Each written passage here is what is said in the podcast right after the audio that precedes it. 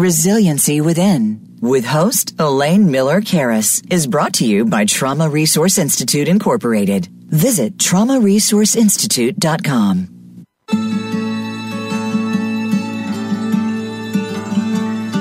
Welcome to Resiliency Within, featuring your host, Elaine Miller Karas. In unprecedented times, our beliefs and well being are put to the test.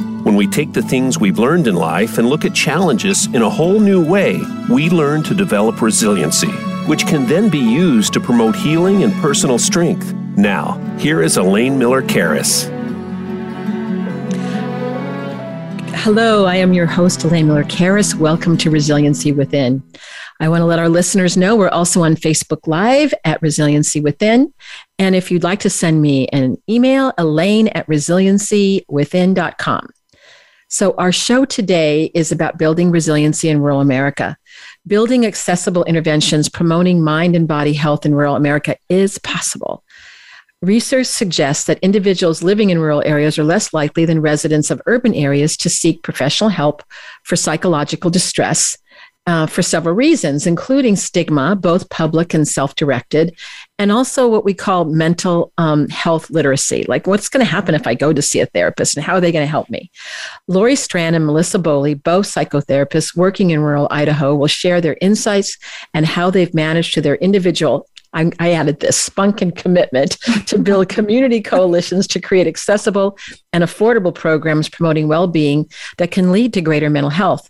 By the way, they both grew up in in um, Idaho. They're not transplants. So I think that's a very important um, aspect as they start sharing with us their perspectives, because this is something that they've lived through even within their childhoods, what it was like to grow up in rural America. And I think they have um, unique insights because of that experience. But I think they'll talk about the strengths of their community and how they've integrated the community resiliency model into the school system and other community organizations. And I want to tell you a little bit more about each one of them. So I've known Melissa for a number of years. She's a licensed clinical professional professional counselor in private practice in Ketchum, Idaho. She specializes in trauma and holds advanced postgraduate certifications from the Trauma Resource Institute, the Somatic um, um, Experiencing Trauma Institute and the EMDR Trauma Institute. She's taught trauma um, both nationally and internationally in Nepal, the Philippines, and in Serbia. And the work she participated in with the Trauma Resource Institute, I had forgotten about this, Melissa, uh, in the Philippines was actually on PBS on Life on the Line, hosted by Lisa Ling. We were both yeah, on that show, which we was pretty excited, and exciting. And we were there helping um, Filipinos um, after Typhoon Yolanda. And we certainly um, they also helped us, didn't they? Because we learned so much from them when we were there but also Laurie Strand. She's a licensed clinical social worker and is the mental health coordinator and therapist for the Blaine County School District, a small district in the mountains of central South Central Idaho. She recently started her own business called Resiliency Rising, which utilizes the research informed community resiliency model, offering individuals and organizations tools to heal and thrive and become trauma and resiliency informed.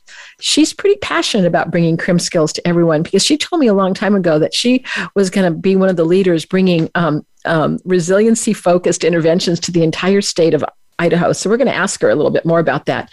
But boy, is she busy. She serves on the board of the Hunger Coalition as the chair of, of Advocacy Committee and volunteering her time um, regarding the see the 5B Suicide Prevention Alliance. You might want to tell us a little bit about that. But I know that you've also been in, involved in coalitions. You both have in bringing resiliency to Idaho. So I'm going to start out. So first of all, welcome, ladies. Thank you, Elaine. Thanks, Elaine. I'm so glad you're with me today. Mm-hmm. So I'm going to start out by asking you both, um, knowing and seeing your commitment to healing. What called you to do this work you're both so committed to in the world? And i'm i'm going to start with you melissa. Yeah that's a great question. Uh, what called me was um, i had the privilege of going away to an all girls boarding school which i loved uh, in colorado and it was called the colorado springs school it still is and they raised us with Outward Bound principles. And Outward Bound is a wilderness program. It was 23 days. Um, and basically, they taught us the importance of groups and that we couldn't move any faster than the slowest person in the group. that we had to stabilize that person and get them on board with our main goal. And our goals usually were climbing mountains or river rafting or skiing together or climbing rocks. And so I learned the importance of groups being together, working well in balance. And I also, by mastering the skills they taught us with the outdoors, learned to believe in myself. So it was believing in myself and believing in the group cohesiveness that got me going. Well, thank you, Melissa. And how about you, Laurie? What what um how, what can you share with us about? Was there anything in particular that makes you so pa- passionate about the work you do in the world? Yeah. Um, you know, it's funny. Melissa and I have super similar backgrounds as far as um, my journey with um, working in the mental health field started in wilderness therapy in the desert of Idaho. And I worked, um, ran an experiential therapeutic program on a farm in Montana for about eight years with youth um, through an organization called Garden City Harvest. And so, um, just being in our bodies and working that way and being a part of something important um, together was a huge jumping off point. Um, but I think more than anything, um, my passion always has been believing that we as individuals do have a lot of capacity. And once we harness that, that then we're so much more powerful kind of as a community. Um, and that just leads into pretty much every day what I am most passionate about, which is giving individuals the tools to then be stronger as a community. I think what I, have learned from both of you too is, and having been to Idaho um, a number of times, is just there's something so beautiful and organic about the place that you live. And I've seen where you both have kind of had this lens of how can we also bring an organic vista of how we can promote healing within within individuals and communities. And so that kind of gets me to my next question. This is also a personal question. So when you each of you have had struggles in your life, you know, what or who has helped you um, um, journey through those struggles? So, Melissa, I'm going to come to you first again. Yeah, first and foremost, it's been uh, movement in nature, using our resources of Idaho, being out in the mountains, just moving in, in nature. And then uh, also my husband, Tom, and also um, my colleagues here. And I would say, and my work have really helped ground me whenever there's challenging times. And how about for you, Laurie? What is what would you like to share about that? Yeah, I, you know, it's so funny. I always, when I was a kid, if you would ask me where I would live when I got older, I was like, thought I would move to Los Angeles. I like loved LA, just was like, I'm getting out of here. And for some reason, every place I moved was like smaller. so I moved to Alaska for a while and Utah and Montana and um, I do believe I didn't know it at the time, but those wild places and um, have always helped me continue the the everlasting human healing journey. You know, it doesn't just end one day. Um, I so I would. I love that those wild places. yeah. So that and and of course my family. You know, such a I have such strong family ties and my they have you know been there every step of the way and um, yeah, I'd say those two are probably the strongest. Okay. So yeah. Um, let me kind of move into some other questions right now because Melissa and I have known each other for a long time, longer than I've known you, Laurie. And um, I met you actually through Melissa's work. Mm-hmm. Yeah. But Melissa, you've been trained in a lot of different therapies, and I know that you're quite committed to um, body centered um, therapies. But so, why was it that you first brought the trauma resiliency model and then the community resiliency model into Idaho? What was it about these two models that inspired you? Well, I began with, uh, let's say, body body mind uh, therapies in 2000, and I had a hard time. Uh, I believed in them and it worked super well in my practice, but I had a hard time explaining exactly what we do.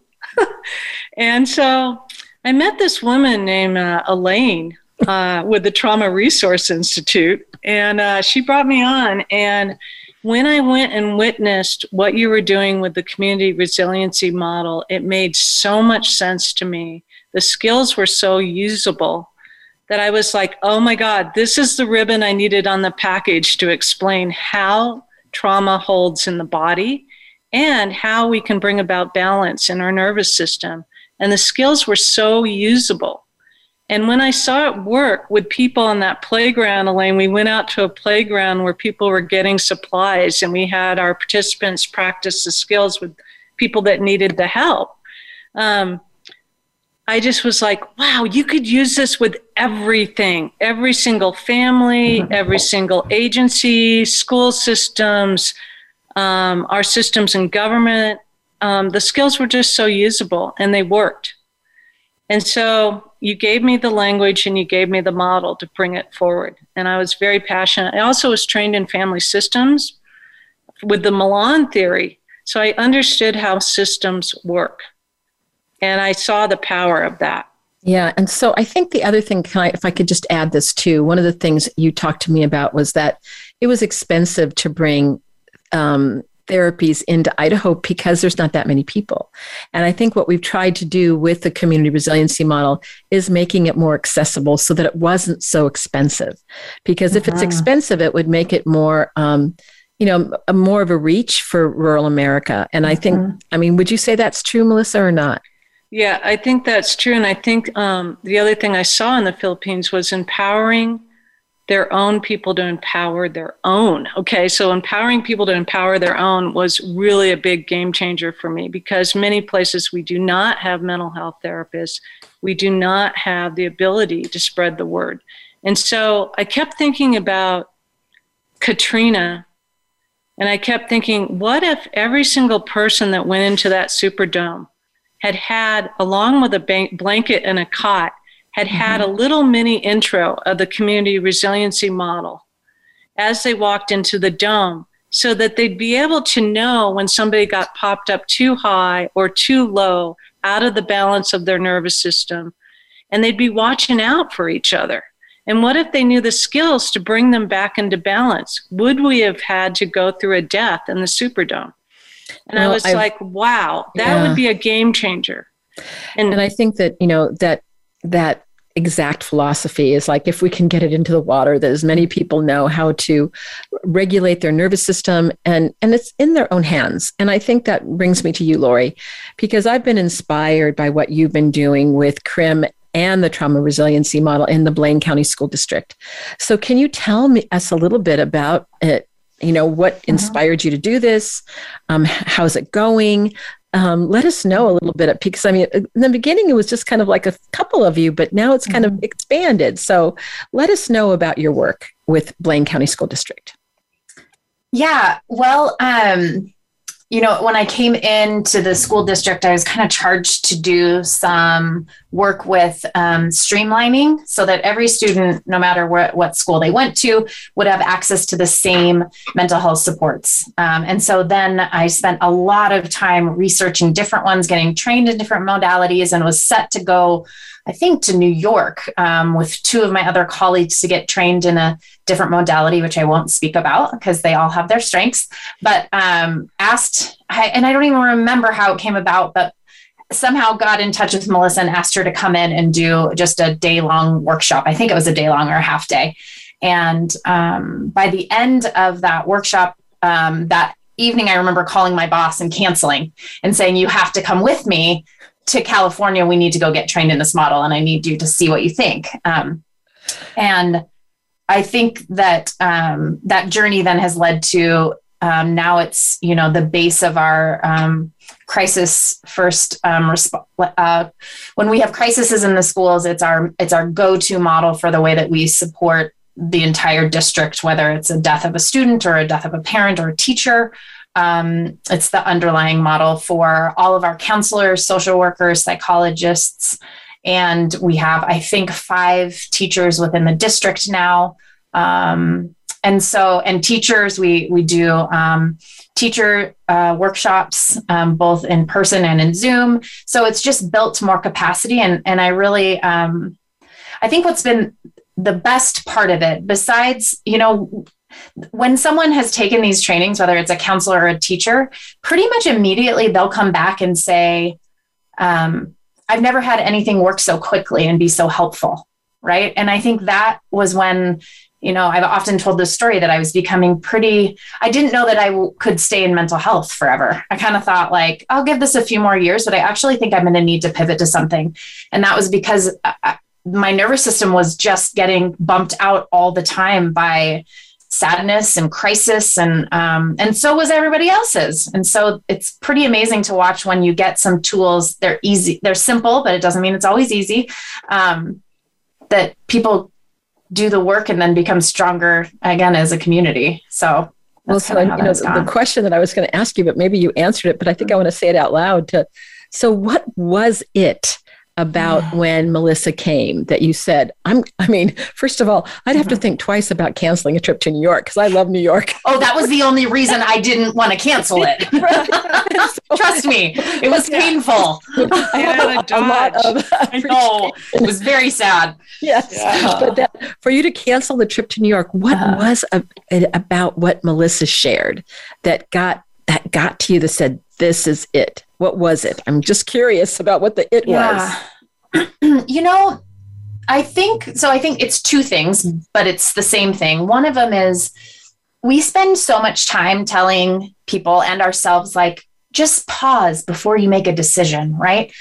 Well, if you have never read your nervous system or have no idea what it where when you need to pause, the, your capacity for doing it is it's that's a shame-based statement because you have no idea what it means to pause. And I think for the first time, I had gained understanding of what it meant to really know what was going on inside uh, my body and notice how I could pause. It was like, and it's the only way that I can explain it. And I've watched that with everyone else too. It was like, oh, I, I can use my brain in this really brilliant way sense my body and shift kind of those storms. It doesn't mean the storms go away. Uh, you know, it just means that I can have a different relationship with them and then I can respond in a way that works for me and those around me i guess would be the best way well that's a pretty powerful statement when you and to think that you just had either a half day or a whole day training and yes. that's what, what you yeah. got from that which i guess brings me to my another question from melissa how has your work in in your community changed since you did bring the models into the um, community i certainly see how it changed laurie's work but how, how has it changed your work um, i would say yeah, I think that the ability to have people track is huge. It teaches them to pause and to read their nervous system when it is in balance and when it's out of balance. And we tend to notice more so when it's out of balance. We can say, oh, yeah, I know when I'm getting anxious because I shut down with my mm-hmm. breathing and my heart starts pounding. But the, the resiliency piece is really noticing when you're in balance, and we don't notice it as human beings as much. Mm-hmm. And that is a really key thing. And I, I guess it's changed my work in that I can explain how the nervous system works to people in a very simple way. And we all have nervous systems, and animals all have nervous systems, and people that do not speak the same language all have the same nervous system. Yeah. And so it's so great because everybody can relate to it. And they go, oh, yeah, it's universal, universal in the education. Everybody gets it. Mm-hmm. And so if mm-hmm. I can teach people to track, then that's the biggest piece of then teaching people to get into balance. And, and so I just um, want to remind our listeners that tracking means learning to read your autonomic nervous system. So when you are when you have a charge in your body, when you have a release, when you have that deeper breath where you feel more relaxation, that when you're able to, to navigate that system for yourself, that I think what we're hearing from both of our, our, our wonderful speakers today, that it's a game changer.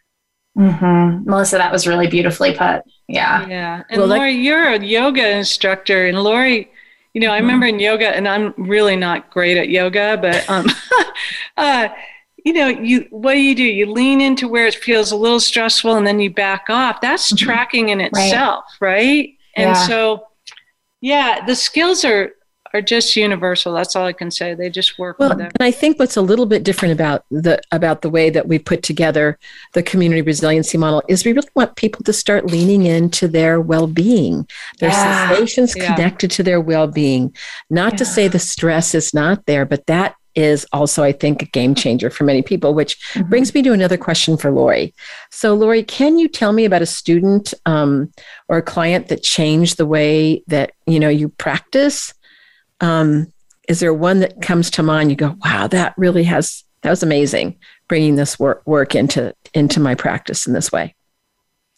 Yeah, you know, because we do live in such a small town, I kind of, you know, I'm thinking, I'm thinking of um, a group of individuals a little bit, which are my amazing, you know, um, 15 to 17 year old boys um, so in wilderness therapy, I was always an instructor to boys groups. they always stuck me with the boys and never with the girls. And in my work, you know, of course, I saw both males and females for sure, but um, I just have such a passion for young boys. I think they struggle so much with figuring out what their voices with their feelings and what's going on with them. Um, so I just think of, you know, with one um, student, which was just struggling with panic attacks just constantly. Um, man, we did some um, help now skills, which again, you know, I'm in a school system. I'm not like in an hour session where we're processing anything like that. I am like, how can I give you the tools so that you can be in class and go to school and not stay home? And so we ended up doing some lamination of help now that he could um, do whenever he needed to. And he, um, so his big one was drinking water and putting his hands underneath his legs sitting on his hands on his legs, right? And so we would practice these when he wasn't, you know, um, bumped out of his zone. And um, one day I just remember um, when I'm coming into my room and saying, I just like can't believe this works. Like, I just can't believe this works. Um, and so, and there's a handful of those things where some students would use questionable, they would talk about questionable resources, whether it's smoking pot or drinking alcohol, right? And we would kind of play around with that and they would notice that they would be as calm in the office just talking about that without having that substance there. And then we could kind of build from there and notice that, like, they just wanted the tools on how to feel calm and connected and a part of that they could actually get and they never had experienced that before and to see their faces just kind of be like, this is so like, are you a witch doctor? You know, and to be like, you're doing it on your own. I'm not doing anything, you know?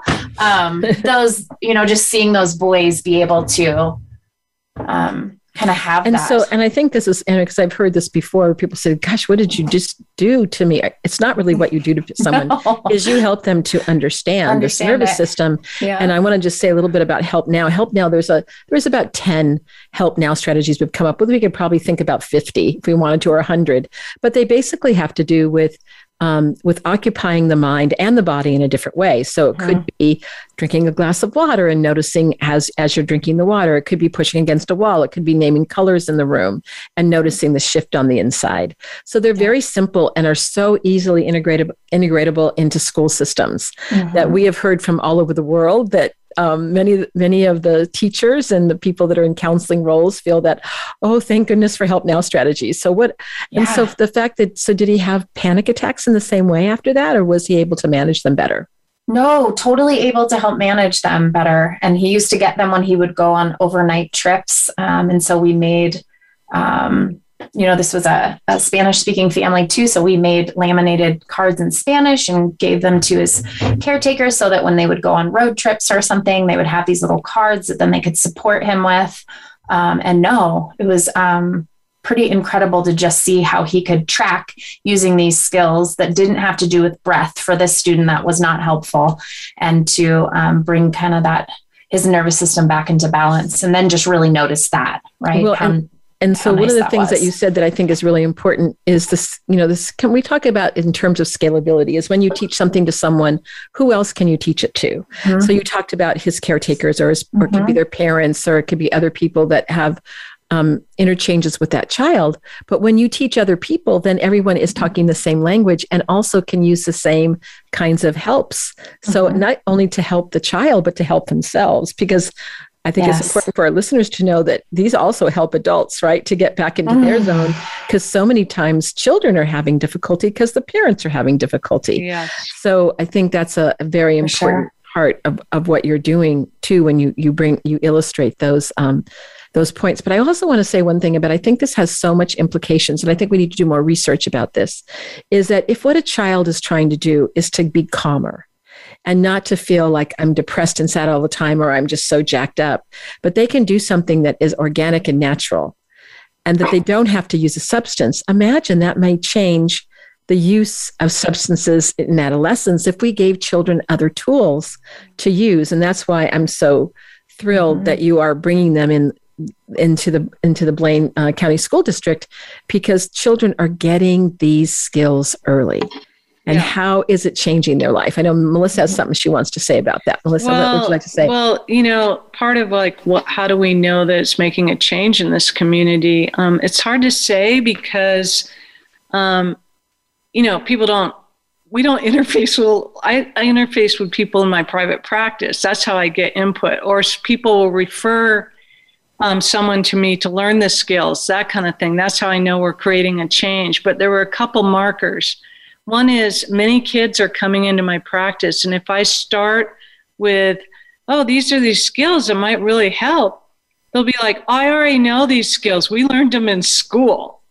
Okay, so that is really great. Mm-hmm. So Laurie has planted that seed all through the school system, which I couldn't do because I wasn't part of the school. I see. So I'm just I'm just seeing that there's not only the the system of working individually, but also working in community. So when we come back from our break, I would love for you both to talk a little bit more about that because we really want to help people understand what you've been doing individually and and communally yeah. um, because we want to try to improve the mental health in rural America. That's mm-hmm. one of the things that's, you know, bottom line. And I think there is, I mean, when you just said that too, I think, oh my goodness, the challenge is if you live in rural America, you may not see these folks all the time. Mm-hmm. Um, and there's little pockets like in schools that you may see them. Yeah, they're so bigger systems yeah. different in terms of how do you see that something is working or changing. And so I want to say to all of our listeners that Melissa Boley and Laurie Strand will, co- will, will continue to share with us after the break about how do specifics really of how do we improve the mental health in rural America and also how do we remove some of those barriers and constraints to bringing innovative ways to cultivate well being that really is about cultivating not only our mental health, but our mind body health. And I know that both of you believe in that so um, seamlessly and passionately. So we will be back in a few moments with more from Melissa and Laurie.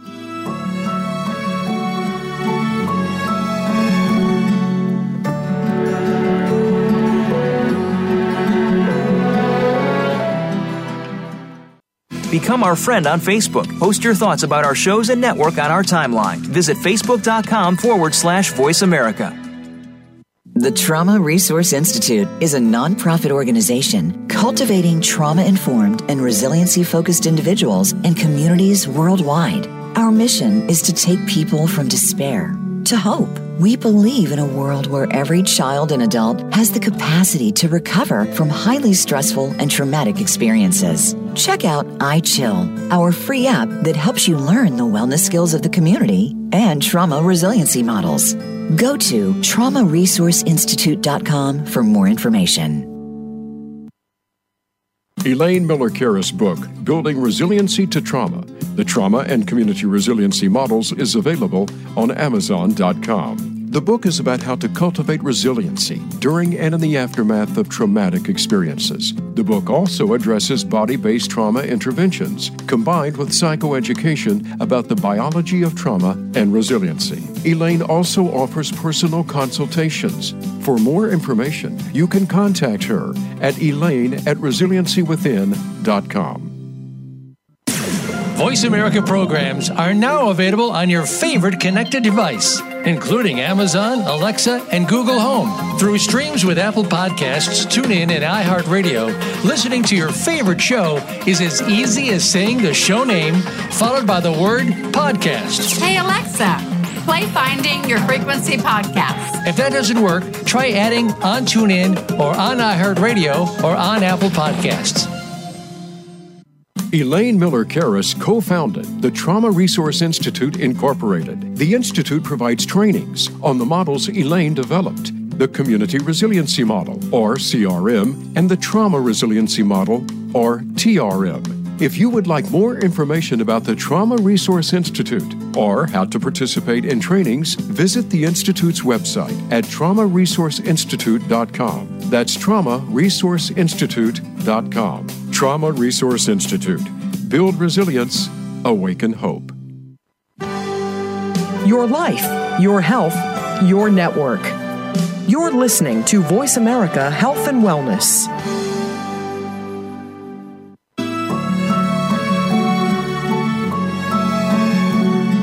This is Resiliency Within with Elaine Miller Karas. To reach the show during our live broadcast, please call in to 1 866 472 5792. That's 1 866 472 5792. You may also send an email to elaine at resiliencywithin.com. Now, back to this week's show.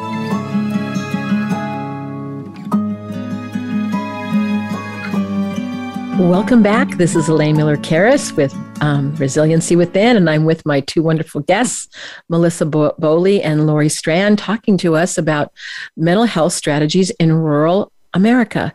Specifically, their part of rural America is Idaho.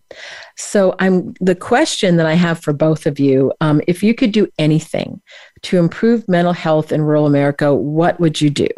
So I guess this time I'm going to start with Laurie and then I'll go with Melissa. So Laurie, you go first and then Melissa. Yeah. Oh man. Okay. Well, I think one of the first things that I I wish that if I had like a magical wand and and could do anything, one of the biggest things I'd really love to do is reduce stigma just all around. Um, I always equate it to like a broken wrist. We don't ever tell people they need to take their cast off and that they're like faking it, right? Um, but we do this with mental health all the time. And people are so fearful of reaching out for services, especially in rural America, because your therapist is also goes to the same church as you, walks down the street, you see him at the grocery store, etc. So it is just more inherently challenging. Um, that's one of my biggest um, I think the ways that I approach people in counseling is through that of it's all it's okay to be not okay. We're all in this together. Humans are are messy and we're just figuring it out together. So that's one of the things i think i would love um, more of the ability to do um, by increasing just simple awareness. Um, so, the reason that I love this model and the reason that I think it is really useful for rural America and why I want to get it implemented in businesses and organizations and our healthcare system and with our first responders is because um, I can talk about it in that it's biology based, right, and and based on neuroscience, right. So this is not a thing that I've decided is a neat idea. Um, either did you elaine right? You're not like oh this yeah. seems like a neat thing to do. Um, it's based on biology. And like melissa was saying just that we are all walking around with nervous systems that are constantly reacting to things um, and mine is going to be different than yours. And so just being able to um, present that information that way um, in the rural communities i think can be really helpful instead of saying um, yes, these are wellness skills, but I speak about it differently. I'm not going to go to um, some first responders and say, let's talk about self care, um, because I'm not sure that that's the approach that feels best. You know, but when I can say stress has impact on our nervous systems and our long term health, that is much more easier to understand with different populations. So I think mine is that um, we speak the we meet people where they're at. Um, we talk in a way that supports what they're looking for, um, and so that I guess that's that's my biggest hope for for mental health in in rural America, and also seeing it as not separate. Right? We talk about mental health, but can we just say health? Can we just talk about it in terms yeah. of health? Or mind body health, yes. And how about mm-hmm. for you, uh, Melissa? Um, um, I would echo on what uh, Laurie said, and really, when I first came to Idaho and started these models, I I was really thinking about the stigma with mental health and basically the biology piece, and that the model reduced the stigma because of the science and mm-hmm. biology. And so that's number one get Idaho on board with neuropsych, with biology. And that's number one for me. And then number two is get communities involved so we can all support one another. Um, I'm already working with Laurie. Um, we're, we're talking about the last incident just happened in Idaho with our mall and how we can get people in place to help people that have gone through that incident. Um, so it's training a lot of people in this state, and it's also getting the capacity. That's the other piece is getting the capacity. So we have trainers in different regions of Idaho, so we can call up our buddies and say, "Hey, heard you had a big uh, fire up north. Uh, do you need uh, maybe some help or support with some CRM trainings and you know, so that we can have a network of people that we can call on. And I know mm-hmm. you had that in San Bernardino, Elaine. You had already trained a lot of people there. And so you had a network to call on. Mm-hmm. And that's what we're trying to do in Idaho because initially it was me. Then I got another person. Then I got another person. I think we now have 20 people in Idaho trained in the model in various forms, whether it's TRM or Yeah, I think there might even be a few more than that. Yeah. And uh, I also want to just say that also is your husband. He's he's now yeah, also Tom's, a, Tom's, Tom's a teacher too. So yeah, you really brought it into your family. I'm waiting to see your boys next, Melissa. But you know, there's I want to I want to ask you both about because you know I was on on the break we were talking. You both said uh, actually Melissa said you know we're cowgirls in um in Idaho. I'm definitely not a cowgirl, although I do know cowgirls in California too. There are people that are definitely cowgirls in parts of rural Cal- California. Yeah. But I also noticed that you know, when I go to Idaho or even seeing sometimes you on Facebook, uh, Melissa, you're climbing a mountain, you're doing something that a lot of people would not do. Um, especially when they're older. They might do it when they're younger, but not when they're older. But there's a certain endurance factor, I guess is what I'm saying, a certain strength of physicality that I've known, even if you've had, you know, Melissa, even when you had your back problems, right? Melissa's going to get better so she can do the stuff that she loves. So I'm wondering about how that plays out when you're a tough girl or a tough guy um, and saying, oh i'm suffering from sadness or depression or i'm i'm so jacked up all the time i just want to blow my top. Does does that play in that factor? I'm just i'm curious for both of you. That wasn't one of our planned questions but it came up. I told you one of these questions might come up so i don't know which one of you wants to tackle that uh, I think it's going back to the nervous system and biology, and that we are really most efficient when we are in balance with being the tough guy or the tough girl. Okay. And so, and also the term resiliency, being flexible and adaptable to life stressors. So as I get older, I'm adapting to the types of climbing I do. I don't climb at the levels I used to climb at 20. Okay. So I think it's learning like how, when are you most in your resiliency and what changes that? When can you, uh, you know, in Idaho, we, we all are connected to nature. That's one thing that's really uh, key here. I think most Idahoans would say that our wilderness feeds us. Either it's through hunting or fishing or horseback riding or mountaineering or climbing or river rafting. And we have that asset here as a huge resource. And I think people learn like, wow, if I really blow my top, I may not be that efficient going through the rapid because I didn't look at it first. Okay. And I need to slow it down a little bit and think about it and put that thinking cap on. And so it's like, how does it work for you when you're handling these life stressors or when you're in the environment and you're in unison with it? What happens? How do you get back in the flow of it? And so, I don't know, you know, sadness, if you just frame it as part of the nervous system releasing and that it's okay. And that's what the natural beauty is. When a horse basically lets out a sigh, it goes, right? And all of a sudden its nervous system readjusts. It's biological. And these things are nothing to be ashamed of.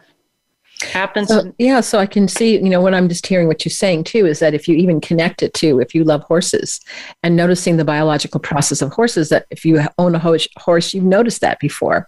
And then what happens to us if we're getting, you know, jacked up or if we're kind of disconnected? So, well, I mean, can I tell you one more thing about of horses? Of course, yes. Okay. I learned this. I went and did an actual psychology seminar with horses for five days in Montana. And I had no idea, but we are herd animals just like horses. And horses basically, when they are in balance, they all beat the same heartbeat and it's at the same rhythm.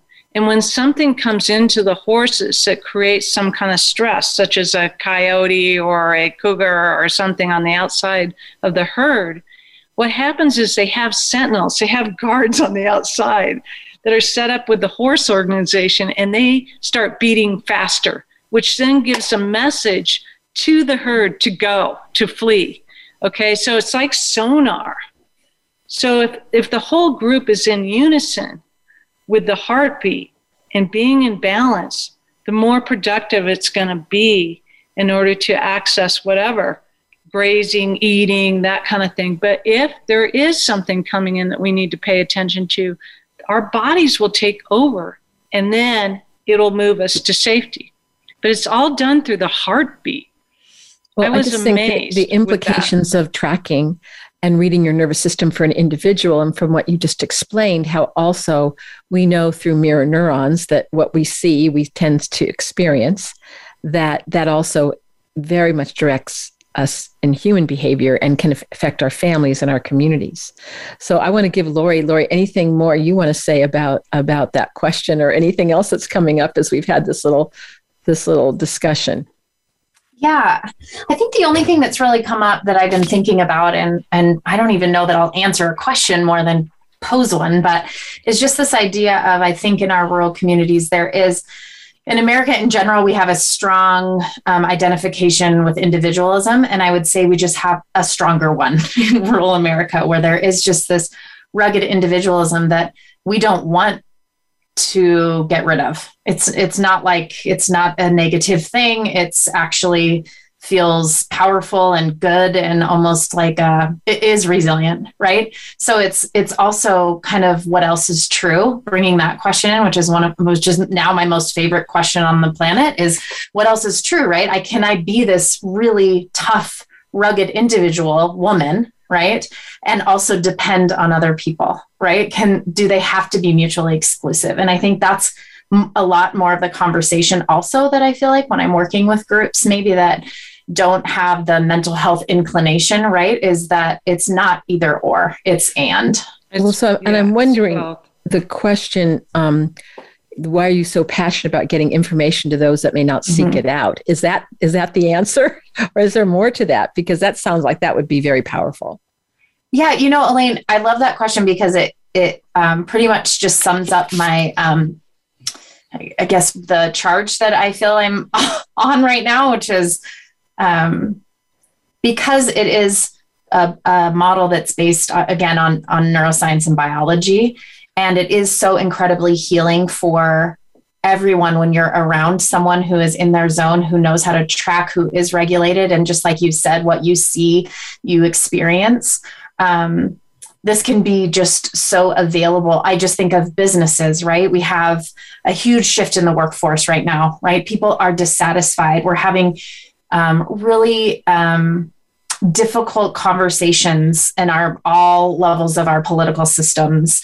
Um, and I'm seeing that a lot of these conversations don't seem to be happening a lot with people that maybe are um, in a place where they're their best self. And I wonder what the conversation would look like in all of these different areas in our workplaces if we were feeling like we were in our zones, if we could track a little bit, if we could support each other um, through the way we speak to one another, um, through um, just the conversational way that we can bring resiliency to our conversation. So, yes, this is my just my number one passion right now. Yeah. And Melissa, do you have anything that you want to add to well, that? I'm just saying that in crisis, people ask me how how have you survived as a trauma specialist for 32 years? And there's something magical, it's kind of weird to say, but with crises, because there's no individuality in crises. Mm-hmm. When crises happen, such as a huge snowstorm up here, we're in a ski town, you know, uh, big snowstorms used to happen. If you slide off the road, everyone stops and helps you get dug out. Okay, they all stop to dig the car out. I, it doesn't matter what politics they're in, what's happening in the world, nothing like that. It's just responding to what's happening in front of them to help one another. And this is the beauty of community. And that's the beauty here is and that so we all help each other out with fires. You know, people are, are needing to put their horses somewhere and they all network with each other like do you have a pen do you have a pen blah, blah, blah. right and so it's a yin and yang thing i mean i don't love crises but at the same point it does bring people together in a different way yeah. and when you're talking about this i'm also thinking oh well you're talking about laurie talked about individualism that is so mm-hmm. part of being a person from idaho and yet you're talking about how community comes together within the framework of individualism and yeah. how important both are to mm-hmm. a, a, a, rural community and so then when we come back to the mental the mental health issue and i like what you said which just the health issue the mind body issue yeah. if we could remove all the barriers and constraints what project would you do? And I'm going to, I mean, that was a question that you posed to me, Laurie. So, what project would you do? I want to know about this project oh man, I think I love creative questions. I don't know that I have even fully flushed it out to be quite honest, but I do believe that when um, when people start um, speaking the language of the community resiliency model, there's an ease to those relationships that I don't have in my other relationships. Now, I know this sounds interesting. And so, people, you'll have to reach out because it, it happens, but there's an ease to the way that you can flow through because you know um, well you know the other person is is right there with you and wanting to support you and your nervous system sounds so funny i know but it, it's just true so i guess again if if if you if all the barriers were taken out again i would see employee like people want to be employed in businesses right? They want um, they want to have a job where they feel like their employees care about more than the bottom line but they care about them as humans in within families and within communities. And and our frontline workers when i you know when i see an accident and i see a, a firefighter responding it's like painful. I want to like jump out of my car and be like okay can you feel your feet on the ground? Just remember. And what do you notice? You know i want to i want to be there supporting that person. So i guess it's more how and it, it doesn't feel like i want to save the world. Like i'm trying to to do it in a way that is it it really is for the world as a whole. Like I feel like we can all operate calmer, more successfully, easier when we are in a place of balance with one another too, where we feel safe in connection with one another, where um, we feel valued by all of those places that we are, and we know that we're all kind of working towards this common cause. Oh my gosh. Does it sound really Pollyanna? no. Well, you're talking no. to me, remember. I know, I know. we okay, understand. Right.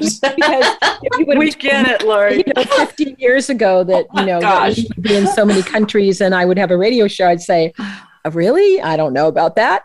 Um, but I think that I think if if we can think it, it can be possible. Yeah. And I know part of that is that you want to bring this to all of Idaho, and I know that both of you are working to do that. And, yeah. and in not only the individual but also in the community ways. So, uh-huh. Melissa, do you have anything you want to add to you know removal of barriers and constraints? And if there were none of those there, what would you want to do in Idaho?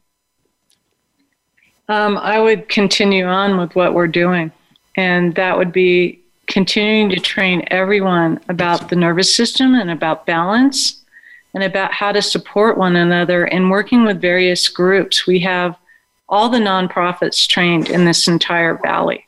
We have, um, we're getting in with the hospitals. We have done EMS trainings, uh, emergency medical services, and ski patrol is one of my objectives right now. Um, Love it. Yes. Because because if you think about it, first responders, if they're there on the scene and they watch their buddy starting to go into a freeze state, and this is the thing in a small town, we know most of the people that get hurt. It's a ripple effect in this valley. And so if you're working on your neighbor and you start getting freezy or whatever, something happens, and your buddy that works with you notices that and can bring the skills up and help you, mm-hmm. it can be incredibly powerful. We can't do this work alone. And there's a lot in the world that is happening right now where I feel like I'm on a mission. I know Laurie does. And we've got to help with that.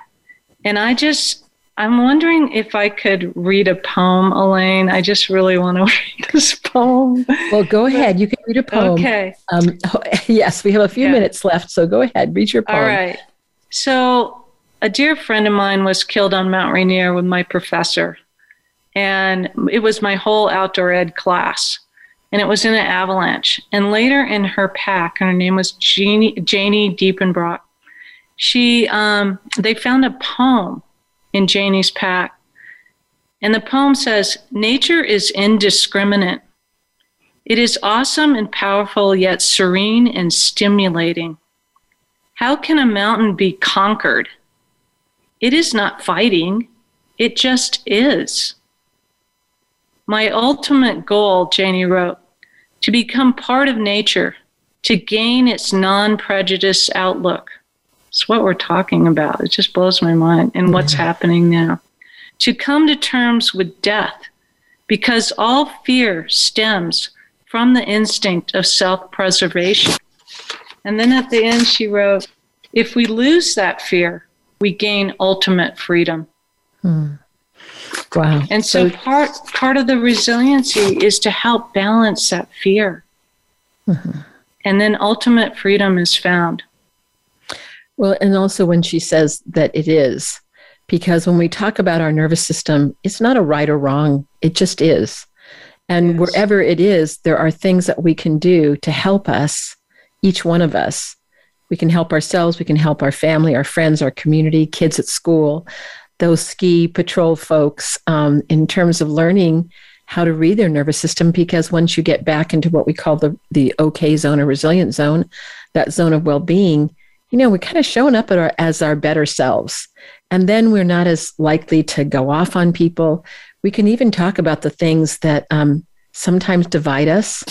You know, that question that you said, Laurie, about what else is true, that we say, well, that may that divides us, but we also believe that as a community that we've endured a lot and will get through a lot. I mean, I, I certainly have seen that expressed in in both of you. We just have we just we have just a couple minutes left. I'm just wondering, um, Melissa, you've shared that beautiful poem. Laurie, do you have anything you want to say as your parting words today? Uh, um, you know, not really. I feel like I've I've I've said quite a bit. I think um I think I think one thing that this model brings about in this super polarized world right now is that we're actually we're just all in the same boat. We're waking up each day just trying to navigate it. Um, I love this model for the reason that it is not polarizing. It's coming down to just uh, the base of a human and, and everyday experiences, and that it is about perception. Our nervous system is about perception, the way that our bodies perceive things, and and just loving that there is something that I can come together with people, and that the way that we present information is to support all walks of life and give everyone the tools. Um, and that is that is I need that hope right now you know, and it makes me feel really good about it doesn't matter what room I go into. I don't need to agree with people on things. I just want, you know, I think everybody just wants everyone to be okay at the end of the yeah. day. Yeah. So, well, yeah. Thank you both for leaving me and our viewers, I think, with hope. Both of you are so exemplary of sharing your world with us and what you're doing in your part of beautiful Idaho. And I just think um, what you're doing. I'm hoping that you will continue. And that what I'm going to come back to what Laurie you said about remember what else is true today in your own lives listeners. That there may be turmoil there may be divisiveness there may be, oh, I don't know if I should do this or that, but remember what else is true in your life. Remember those people by your side mm-hmm. um, with the sadness of the death of your friend, Melissa, to think that she left that beautiful poem for you to be able to share with us today, yeah. just about this, about life. Because it really is a testimony to life, isn't it? It's the what else is true. And I'm mm-hmm. glad that we could memorialize her today hmm. in our discussion because boy, she was one rural rural lady if she was climbing Mount Rainier. Yeah. So um, again, Melissa Boley and Laurie Strand, you are in my heart. Thank you so much for coming on board. Yay. Yes, um, my heart goes out to both of you, and I hope one day to see you in person at some oh, Me too. I hope, to, I hope, to, come to Idaho and, and stay at Melissa's again. Yeah, there you go. Yes, yes. So there you go. So, yes. um, so listeners, this is Elaine Miller Karas signing off for Resiliency Within. We will see you next um, next time. We have two lovely women from two Native American tribes that will talk about how they're building resiliency among our Indigenous people as we really commemorate and celebrate um, uh, National Native American Heritage Month. So until we meet again. All right. Remember what else is true. Bye-bye. Thanks, Elaine. Bye, Elaine. Thank you so much for joining us this week for Resiliency Within. Please tune in again next Monday at 4 p.m. Eastern Time and 1 p.m. Pacific Time for another edition featuring your host, Elaine Miller Karas, on the Voice America Health and Wellness Channel. We'll talk again soon.